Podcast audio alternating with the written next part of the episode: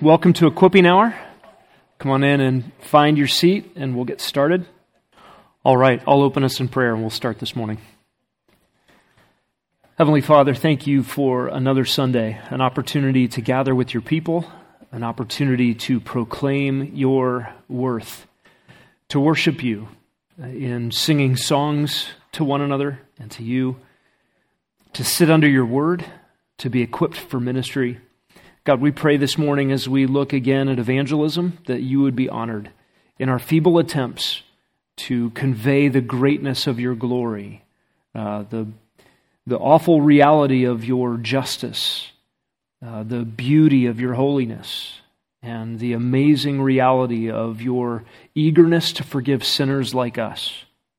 God, we pray that we would go boldly from this place with our own lives as trophies of your grace, as testimonies of your power. And we pray that you would open our lips and ready our minds, give us feet that are shod with the swift progress of the gospel. And we pray that we would see our purpose on this earth as long as you leave us here as your ambassadors to represent you, to represent your coming kingdom, and to win citizens unto that kingdom. And we pray it for your glory in Jesus' name. Amen. This is part three of Evangelism 101, sort of an introductory crash course on evangelism. And again, my goal in this series is to normalize and incentivize evangelism. That is, I want to make evangelism not the realm of the experts and the people with all the fancy answers, uh, but the realm of disciples, followers of Jesus, people who know Christ, who have been rescued by Christ, and are eager to tell others how they too can be rescued. Evangelism ought to be the normal activity of the Christian life. It is, frankly, why you're still here on this earth and have not been instantaneously perfected by death or rapture yet. You're here. And you're here to give testimony to the saving grace of God. And then, of course, we want to. We, we love to do that. And, and full confession, uh, just a reminder I'm terrified of evangelism. It's kind of a strange thing to think about. I'm terrified of the fundamental purpose for my existence on this earth. That is true. It's hard to start conversations. We've been talking about the, the content of evangelism, the reasons we should do evangelism. Uh, last time we were together, we talked about the platforms for evangelism which are a, a life in keeping with the realities of the gospel, uh, to live with integrity before a watching world, to live with a clean conscience, to uh, be basing our lives on eschatology, uh, what's coming in the future. All of these things give us a ground and a platform for effective evangelism. And we left off last time. I, I want to I want to pick up with some questions that maybe you have encountered what do I do if I find myself talking to somebody who's smarter than me or smarter than I, to be grammatically correct? They might even correct you on your grammar. What do you do if you find that somebody has these amazing intellectual arguments and, and you can't talk yourself out of a paper bag? Uh, they're pointing out logical fallacies and they're making deductions and they talk circles around you. I just want to encourage you do not be intimidated. No fancy arguments will ever refute the truth of God. And the reality is, you'll always find somebody smarter than you are. Uh, you, you, talk long enough, you spend time with enough people, you're going to run into somebody who can outthink you. So, what is it that levels the proud? The grace of God bring somebody to humility. It was the great St. Augustine. I guess if you live in Florida, you say St. Augustine, or if you plant grass in your yard, you say St. Augustine. Uh, but it was St. Augustine who was full of himself. About 30 years old, a really sharp lawyer, had all of the arguments, and was living a profligate life. Do you remember what humbled him? He was a child elementary school aged child singing a song, a little ditty about the Bible with the lyrics, Take up the book and read. Uh, maybe something like we sing today, the B I B L E. And it brought conviction by the power of God to his heart, and it leveled him. And this proud man of the world who had everything going for him and all the intellectual astuteness to refute anybody that came to him was leveled by a child and simple words about the Bible. So, Christian, don't be intimidated by somebody who is smarter than you are. For all the smarts in the world do not attain heaven. In fact, I would suggest to you that all the lofty arguments end up being smokescreens for resistance to grace. And you just need to know that. You just need to see through it. All the smarty pants arguments are camouflage for, I don't want God to tell me what to do. So I have to come up with these big, fat, rational ideas that intimidate anybody that's going to come and tell me I need to repent and believe. So just see through that. Daniel, if Daniel wrote Psalm 119, said, I'm smarter than all of my teachers because I love your law. If you gravitate towards the Word of God, if you put your trust in the Word of God, in, if you have as your anchorage the truths of God's Word, then you have an ally on your side, truth that will never be refuted. Jesus said, I am the way, I am the truth, and I am the life. Nobody's going to beat up Jesus. Nobody's going to defeat the truth. Nobody's going to prove him wrong in the end. So he's your ally. The truth is your ally. The truth wins in the end. Maybe you've been out on Mill Avenue with people in our church uh, sharing the gospel uh, around the ASU campus. And so this question comes up What do I do if I'm evangelizing somebody who's drunk? Maybe you've had that experience. What should you do if you find yourself who is inebriated by alcohol or some controlled substance, or, or maybe in a health situation where it makes them difficult, uh, or it makes it difficult for them to understand? It, it, slows up the mental capacities. What should you do? Um, I would suggest preach the gospel and preach the gospel when they're sober. Uh, there, there's a real benefit to sobriety uh, and helping people think about the truth.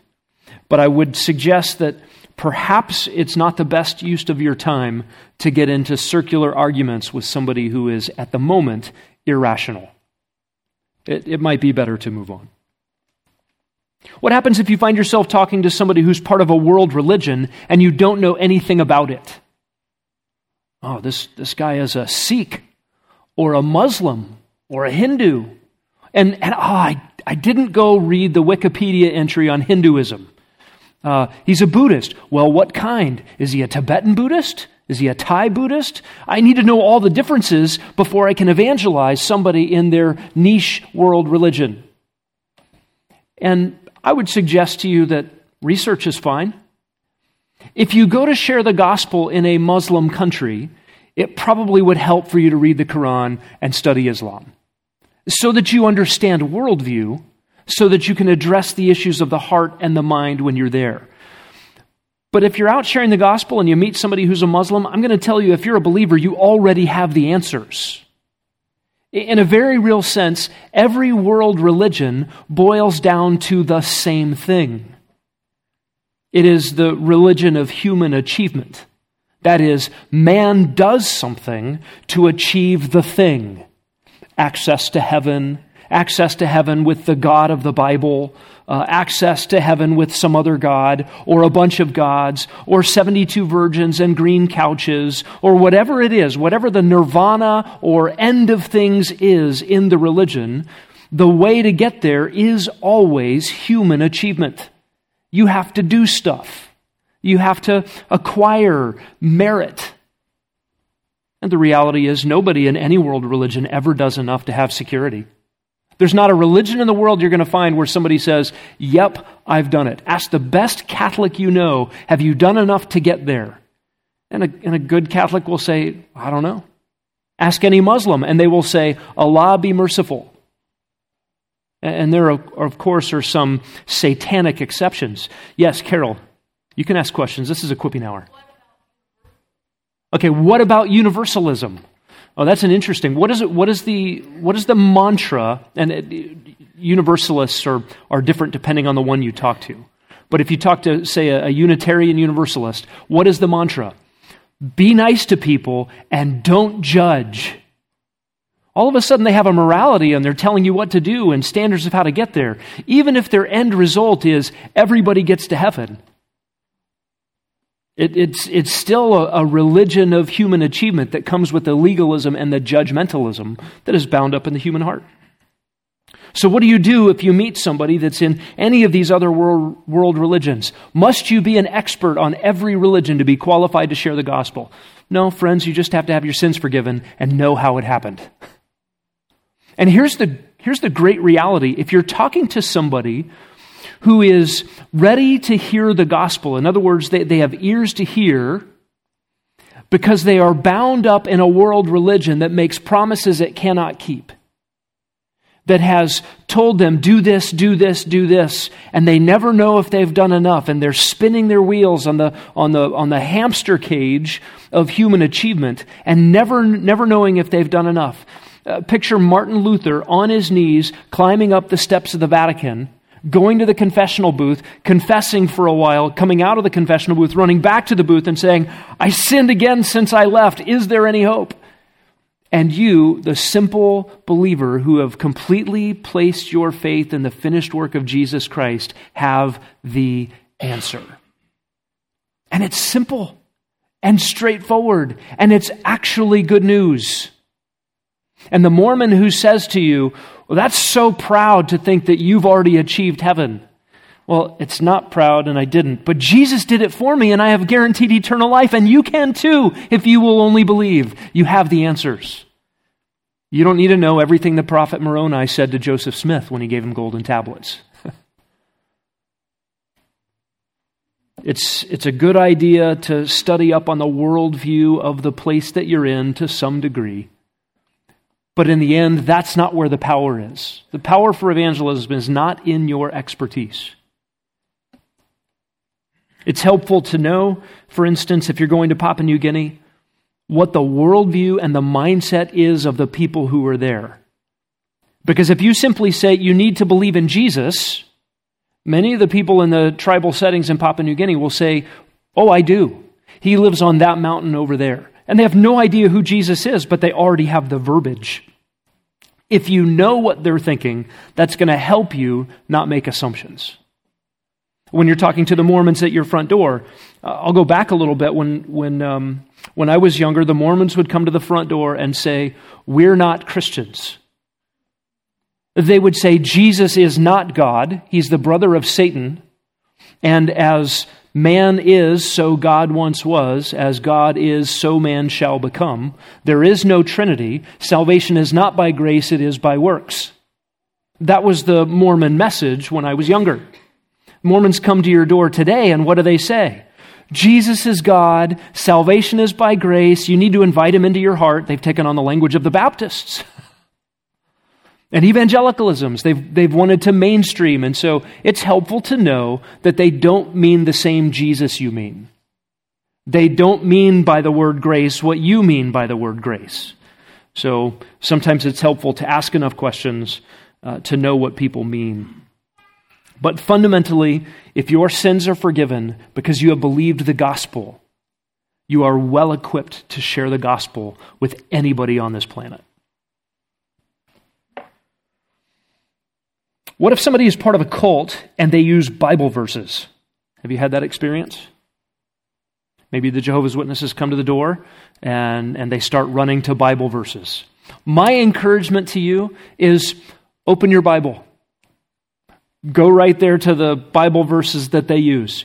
Um, you might discover in one meeting how they are using them, and you might have to study your Bible a little, little more.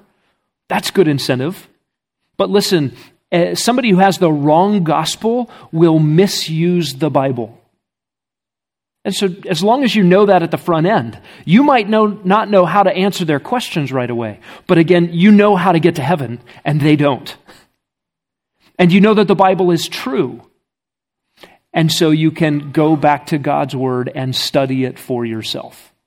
Your confidence is not in you or your ability to outmatch wits in an argument. Your confidence must be in the power of God and the gospel itself. What if they ask a question I don't know the answer to? Just say, I don't know the answer to that, but I know Jesus, and I know how you can get to heaven. Uh, there are lots of rabbit trails and distractions people will like to go to. And then if they ask a question you don't know, go home and read your Bible some more. Figure out the answer. Come back for the next time. Um, but it's okay to say you don't know. It's far more important to recognize what you do know and you do know the answer to the most important question any man could ever ask. What if somebody doesn't believe the Bible? Do you have to prove the Bible to use the Bible? Do you have to prove the existence of God in order to proclaim God? Do you have to prove the resurrection of Jesus in order to declare the resurrection of Jesus? I would suggest to you, no, you don't. See, the Bible is self authenticating. The Bible actually is the sword of the Spirit and has supernatural power to discern between the thoughts and intentions of the human heart. There's nothing else like it. By the way, if you have something that is more authoritative than the Bible as the ground on which the Bible must rest, then you've elevated human things above God's things. It's just not the right approach. I understand the temptation. Somebody says, Well, you keep using the Bible. Isn't that circular reasoning? Sure, admit it. I believe the Bible's true. Why? Because the Bible says it's true. But you believe the Bible, so you believe it's true in saying that it's true, and that's why you believe it. That's, that's, a, that's circular reasoning. Well, yes, it's circular reasoning. Uh, everybody uses circular reasoning. Uh, the question is, which circle are you in? and who's the authority? Think about the person who says, no, no, no, quoting the Bible to prove that the Bible is true is just circular reasoning. I'm objective. I am a scientist. I am a rational creature. Okay. Um, why do you believe the Bible's not true? You get all kinds of answers, but let's just go with the because science. Science knows a fish can't swallow a guy like Jonah. Science knows evolution. Science knows long ages, distant starlight, you know, all the rest. The fossil records, I, have been in conversations and people just say, well, dinosaurs. Hmm. How, is, how does dinosaurs, how does the word dinosaurs mean the Bible's not true? But you get all kinds of answers to that. But the follow up is okay, science what? What does science say? Uh, well, the scientific method. Do you know the scientific method? And if they can rattle it off, you can ask, well, who made the scientific method the authority? Oh, well, the scientific consensus. Everybody believes that. Oh, they do. Uh, can we talk about that? How, how long's it been around? Uh, is it 100% foolproof? Uh, does all the world of science actually agree? And by the way, if you're applying the scientific method to things nobody was around for, you're not actually applying the scientific method. And who decided for you that the scientific method was going to be the ground of your authority by which you would decide all other facts? In the end, the person must say, Well, I decided that. If you've got various authorities from which to choose to base your argumentation on, in the end, the self chooses the authority. So that circular reasoning just comes back to me. It just comes back to self. And the believer, the believer in God's Word, has what we call a dependent epistemology. That is, I know what I know because I am dependent on my Maker who knows all things. Whereas the one who rejects the Word of God has what we would call an independent epistemology. I reject the knowledge of God as revealed in God's Word, and I'm going with a circular reason that's, reasoning that's called me. I'm going to be autonomous in my epistemology. I'm going to be autonomous in the way that I think, the way that I acquire knowledge, how I ground my reasoning. It, it really is all about me. And I may try to conveniently say, no, no, no, it's not about me. It's about all the other me's who wear white laboratory coats and claim objectivity, which they do not have.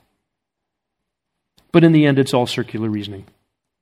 All that to say, um, don't be intimidated if someone doesn't believe the Bible. Frankly, I wouldn't expect somebody to believe the Bible without the Spirit of God. How does somebody get the Spirit of God indwelling them that will resonate with the Word of God which the Spirit wrote? By new birth. How does somebody get new birth? Preach the gospel, see what happens. That's the bottom line. I would suggest that a lot of these situations are mere smoke screens. Turn in your Bible to John chapter 3. The attempt to put God in the dock, as C.S. Lewis put it, uh, that is the, the, the chair of defense in a courtroom, to, to put God on the witness stand as the defendant who must be accused and prosecuted and guilty until proven right is fundamentally backwards. Listen to what Jesus says in John 3, verse 19. This is the judgment. Uh, the judgment is not going to be God in man's courtroom, it's the other way around. Light has come into the world, and men loved darkness rather than the light. Why? For their deeds were evil. For everyone who does evil hates the light and does not come to the light for fear that his deeds will be exposed. But he who practices the truth comes to the light so that his deeds may, be manifested as having been wrought in God. There are two categories of people in the world. God works in hearts and produces fruit that says, I like the light. And then there are people for whom the light coming into the world is a threat. And there is an emotional response to that threat in this text fear and hatred. And by the way, what did the darkness do to the light when it came into the world? Murdered the light.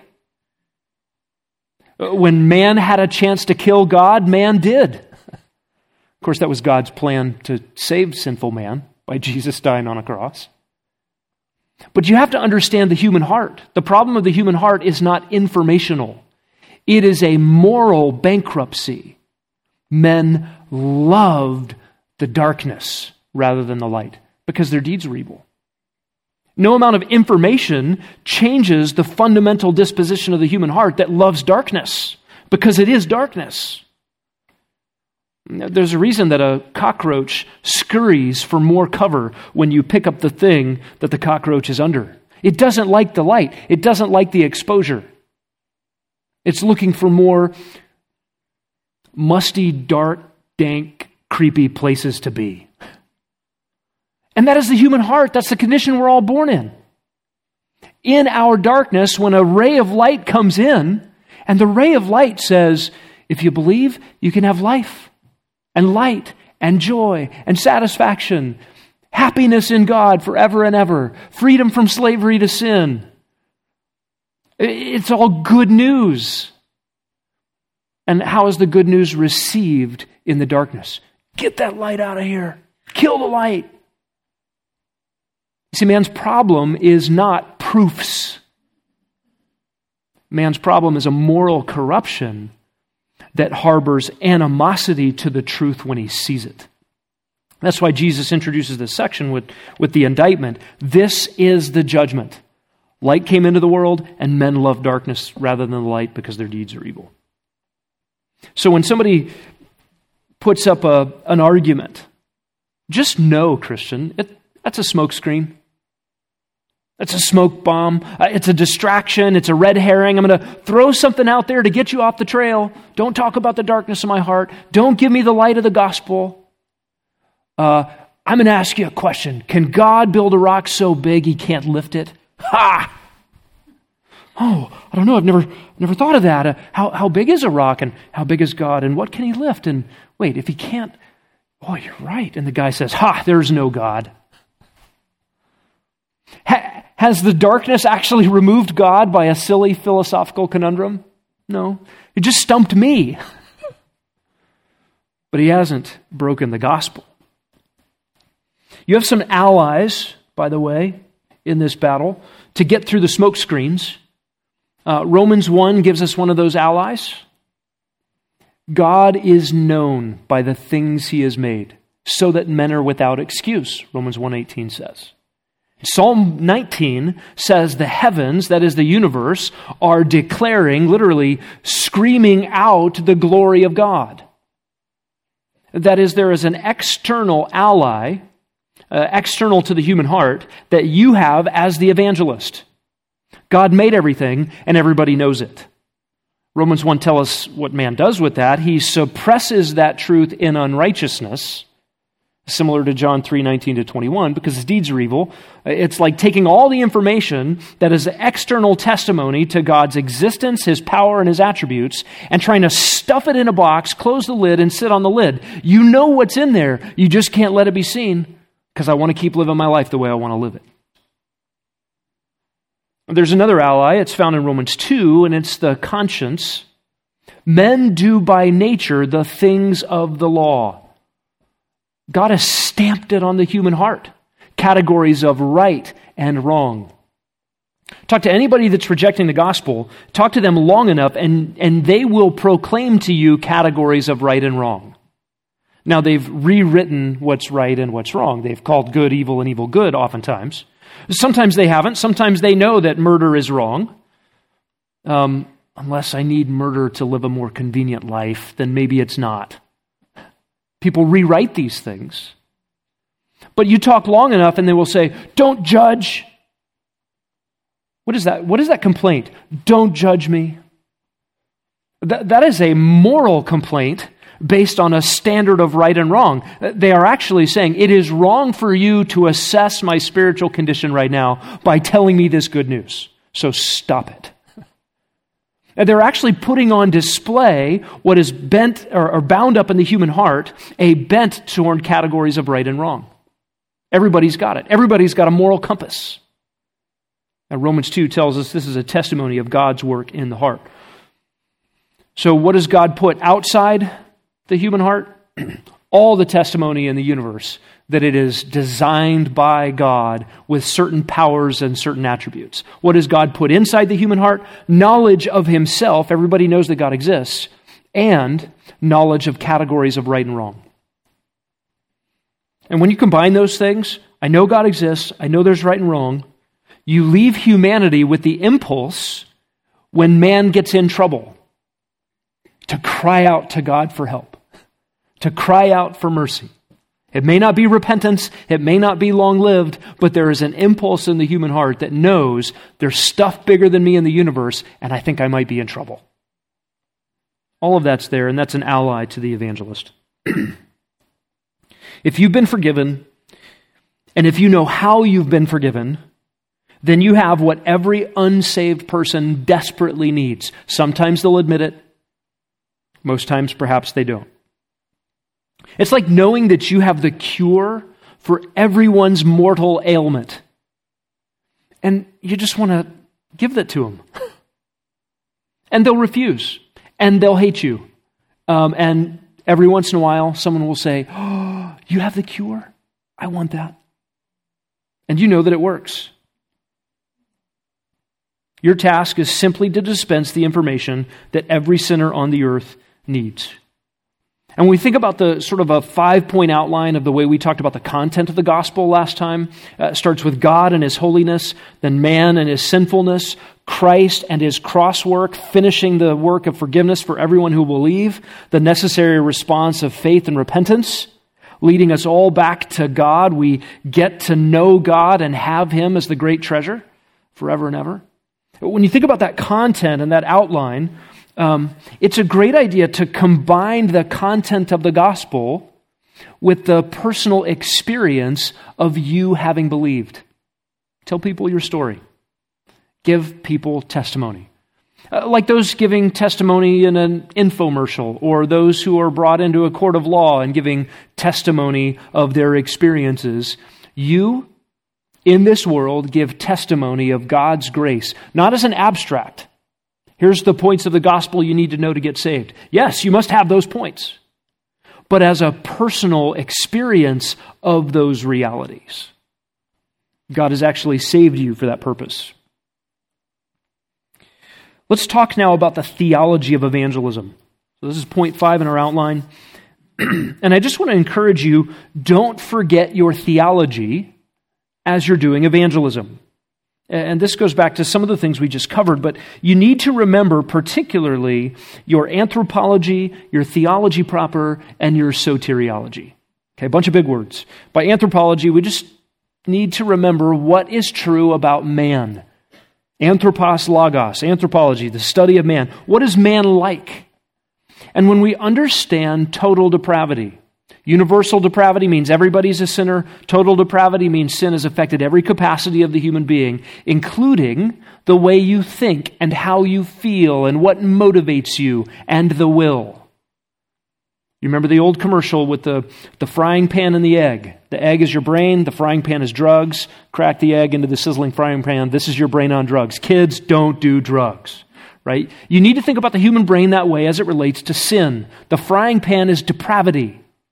And the human brain on depravity does not think straight. And we think we're so clever. We think we can be objective. None of us has ever been objective in our entire lives. We only think out of our worldview and from our inclinations inside our thoughts. And a mind that is hostile toward God can't ultimately think rightly about anything. Because math is related to God, geology is related to God, history is related to God. There's not a subject matter in the world that you can think rightly in any ultimate sense without a right relationship to the one who made it all, who designed it all, who orchestrates and governs all of it. And so we cannot give to the unbeliever some sort of credence that he can think straight while he is suppressing the truth that the whole universe proclaims and that he himself knows in his heart. Do you understand what the truth suppression of Romans 1 produces in the one who is stiff arming the God of the universe? It produces an insanity. You spend your whole life trying to stuff the knowledge of God that's external to you and internal to you into this box and sit on the lid and try to keep it shut while you go about your business of chemistry or something. And think that you're going to do chemistry right? Your whole life has already been given to this insanity of suppressing what you know to be true and rejecting it because you're committed to darkness. That is not a great platform for doing science. It's not a great platform for doing anything. Don't forget our anthropology. Listen to Ephesians 2, verse 1. Paul says, And you were dead in your transgressions and sins in which you used to walk. When you're doing evangelism, how ought you think about the spiritual condition of somebody who needs to hear the gospel? That one is spiritually dead. What can a dead person do? Nothing. What can a spiritually dead person do in the realm of spirituality? Nothing. What must happen if the spiritual condition of someone who needs the gospel is death? Life must be given. Uh, this is going to affect the way we do evangelism significantly. Can you impart spiritual life? Do you have the ability? That's going to affect the way we do evangelism. God uses means to raise the dead. And the means he uses is evangelism. We are implements, we're tools, uh, we use the means that God prescribes, but in the end, the only remedy to spiritual death is new birth, which is a work of the Spirit, a work from above. Don't forget your theology proper. By theology proper, we just mean our, our thoughts about God. What do we know about God? Well, God is sovereign. He, he is sovereign over all things. God is the great initiator. From him and through him and to him are all things. To him be the glory forever. Understanding that God is sovereign is so helpful in evangelism and missions. Uh, people ask some of the great missionaries that went out uh, from, from Europe in the great revival of missions and William Carey and following, and ask them, Why are you doing missions if God is sovereign? And, and they almost universally responded, How could we do missions if He weren't? And the reality is, if you know that man is dead and you know only God can raise him from the dead through missions and evangelism, um, then what are you going to do if God does not raise the dead? There's, there's nothing you can accomplish. So, a sovereign God is a critical part of your evangelism. Listen, this frees up your evangelism from manipulative tricks to try to get somebody to make a decision.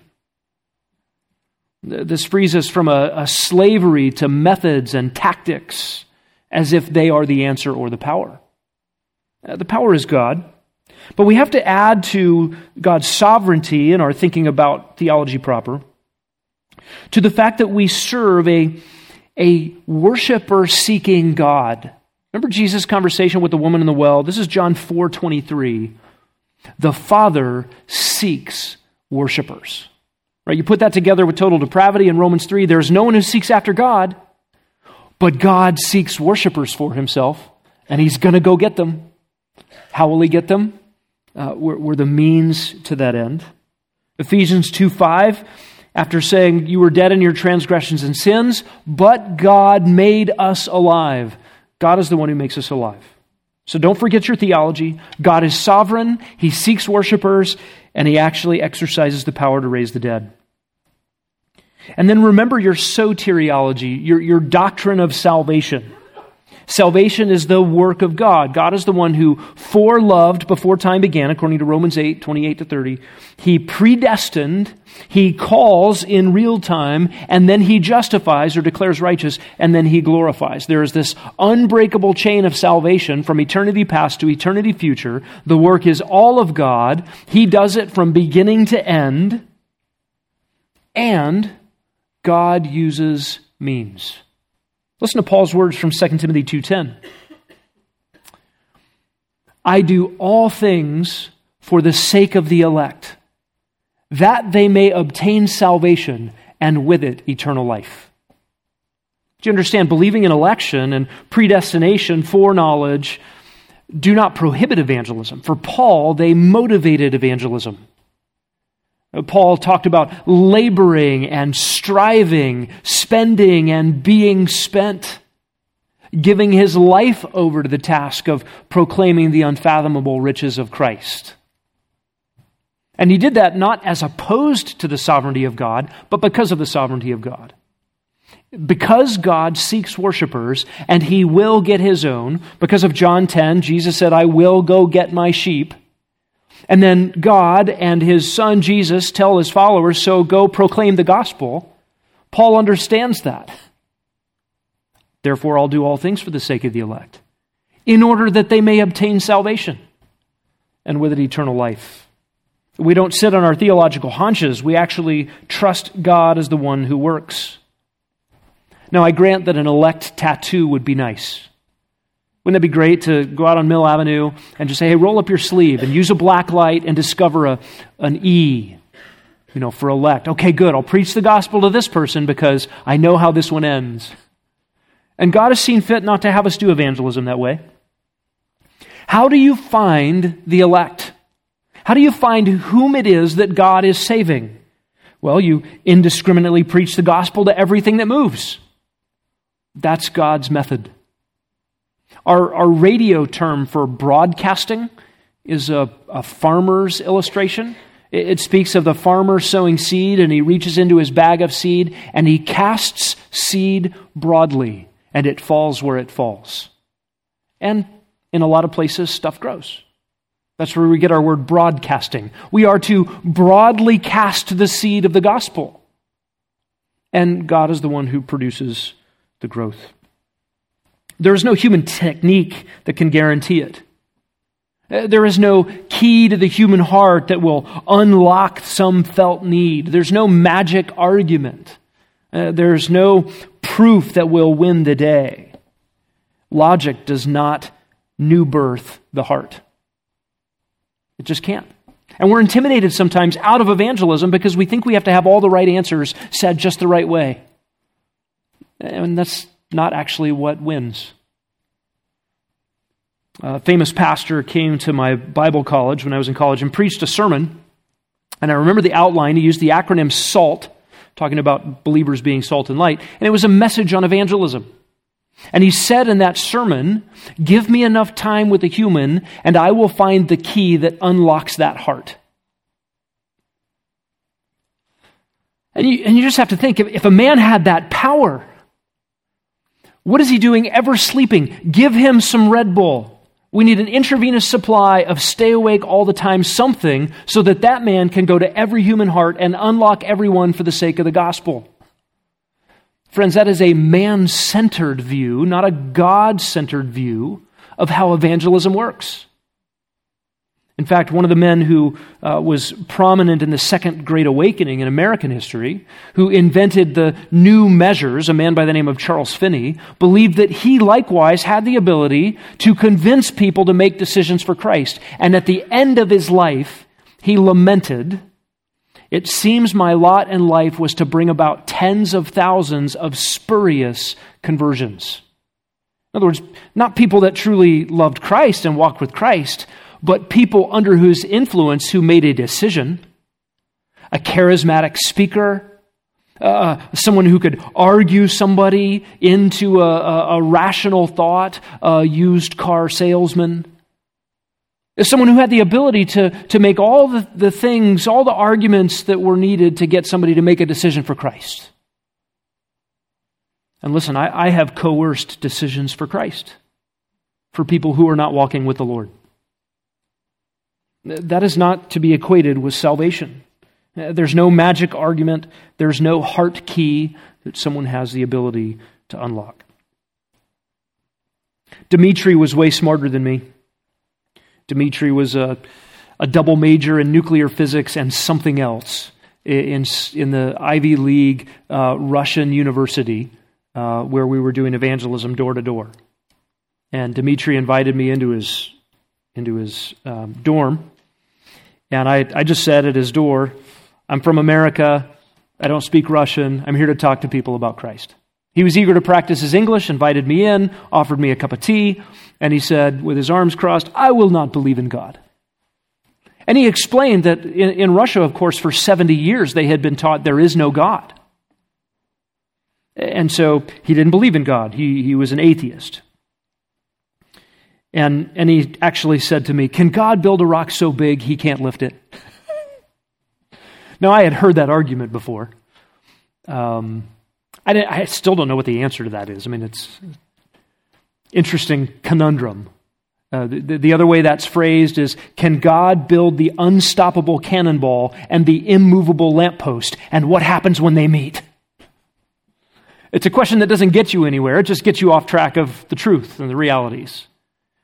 So I went over to Dimitri's window and I, I grabbed the, the curtain and I flung the curtain open and I said, Who made this? I didn't even look out the window until I looked out the window.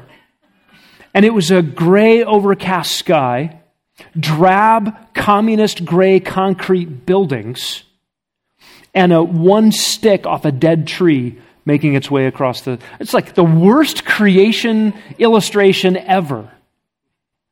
And instantly, Dimitri said, Of course, God made that. But if I admit it, I have to stop sleeping with my girlfriend and stop getting drunk on vodka all the time. He was very honest. He just articulated John 3 19 to 21. Men love darkness rather than the light because their deeds are evil. He knew there was an immediate crisis. If he admits that God is real, his life is now accountable. So, how do I not be accountable to God? I just won't admit that he's real. I'm an atheist. And listen, friends, there actually are no atheists on the planet. People proclaim atheism. You press them long enough. Do you recognize you would have to be omniscient and omnipresent to legitimately make the claim of atheism? I've been everywhere all the time, and I know there's no God anywhere to be found. That's an audacious claim nobody could logically make. And you talk to people long enough, and they go, Well, okay, I'm, ag- I'm agnostic. Well, that, that sounds intellectually honest. That, that sounds kind of respectable until you agnostic, agnosis, ignoramus, ignorant. It's a, it's a willful ignorance of what you know to be true. And, and it's not a good place to bet your eternal life on. So just don't be intimidated. Have a confidence in the truth, undistracted by the smoke bombs of knowledgeable unbelief. Secondly, under the theology of evangelism, don't forget where the power is. What does Romans 1:16 say? I am not ashamed of the gospel because it is the power of God for salvation. What's the power of God for salvation? The gospel, the good news. Uh, sometimes we feel like we have to build a bridge to the gospel. Well, if somebody's going to believe the gospel and so be saved, I, I need to get them there. I, I need some credible pathway. And, and, and sometimes we think the power is in our bridges. If I can, if I can get somebody with whatever emotions, uh, humor, clever arguments, uh, Loctite logic, if I can get them there, then they'll believe and then we've just taken the power out of the gospel and put it in our bridge. Romans 1:16 is clear. Power's in the gospel. Proclaim the gospel. Thirdly, don't misdefine success. Don't misdefine success. What is successful evangelism? We might be tempted to think tens of thousands of people get saved, or one person gets saved. I would suggest to you that's the wrong definition of success in our task. If the power was on us, if the power was in us, and the responsibility was on us to raise the dead, then yes, that would be the definition of successful evangelism. Lots of dead sinners now alive. But that's not the task God has given us. He's given us the task of ambassadorship. You know what an, ambassador is? A representative of the king. He proclaims the king's business under the name of the king with the king's authority as a herald. Here's what the king's message is. That's the task of evangelism. And so, successful evangelism is fidelity to the message, faithfulness to proclaiming the message. And listen, we have a good message. And we, you, you tell people good news. I've got the cure for all your ills. Here's freedom from slavery. Here's the free gift of eternal life. You know, of course, we ought not be ashamed of that. It, it's, it's wonderful to proclaim. And every time you open your mouth and say, Jesus is good, can I tell you about him? That's just worship. I love the way Paul described his task. This is Ephesians 3 8. He said his task was to proclaim the unfathomable riches of Christ to the Gentile world. That's success. That's evangelism. Proclamation. And of course, we, we do that enough. We, we do that regularly as a course of life, sort of like breathing in and out. Just this is what we do. We, we tell people about Christ. God will bring people to himself. So don't misdefine success. Don't be discouraged if you're sharing the gospel with the same person, maybe someone who lives under your roof, again and again and again and again. Don't assume you've failed when you've been faithfully preaching the gospel. You have succeeded and you have worshiped. Keep doing it.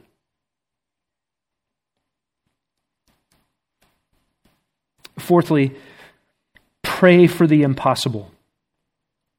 Listen, the targets of evangelism, according to Romans 5, are, are enemies of God. They are at enmity with Him, they're at war with God. According to Romans 6, they're enslaved by sin. According to 2 Corinthians 4 4, they're blinded by Satan. According to Ephesians 2, they're spiritually dead. so, what's going to overcome all of that? What can possibly overcome the deadness of the human heart, the blinding to the gospel influence of Satan, in some cases, the judicial hardening of God for sins that God hands them over to? What can overcome all of those things, not to mention the world system that is opposed to God, antagonistic to Him, and spits out lies? That's a lot to overcome. Is one conversation going to do that? One magic formula? One secret argument? One technique? No. This requires supernatural stuff. So pray. Years ago, I took uh, men from this church out on an evangelistic outing. Uh, I, I do not recommend uh, this as an illustration. It's better to talk about it than to actually do it. I did it once, I'll never do it again. Um, but but we, I, I, told the guys we were going out on Saturday morning to go find people to share the gospel with. I took them to a cemetery. We got out of the vehicles. I said, okay, who's going first?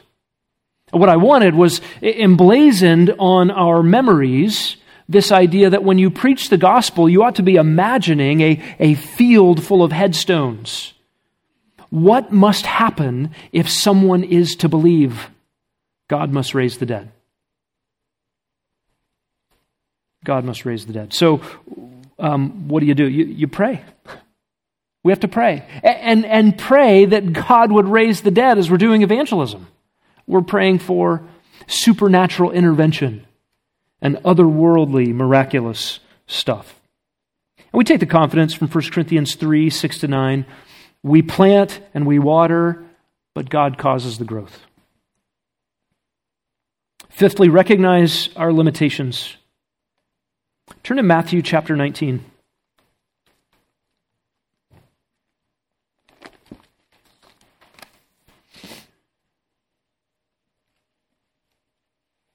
We read here Jesus' encounter with the rich young ruler. Verse 16. Someone came to Jesus and said, Teacher, what good thing shall I do that I may obtain eternal life? Well, this is a good entry into an evangelistic conversation. This is a silver platter. And he said to him, Why are you asking me about what is good? There's only one who is good, but if you wish to enter life, keep the commandments.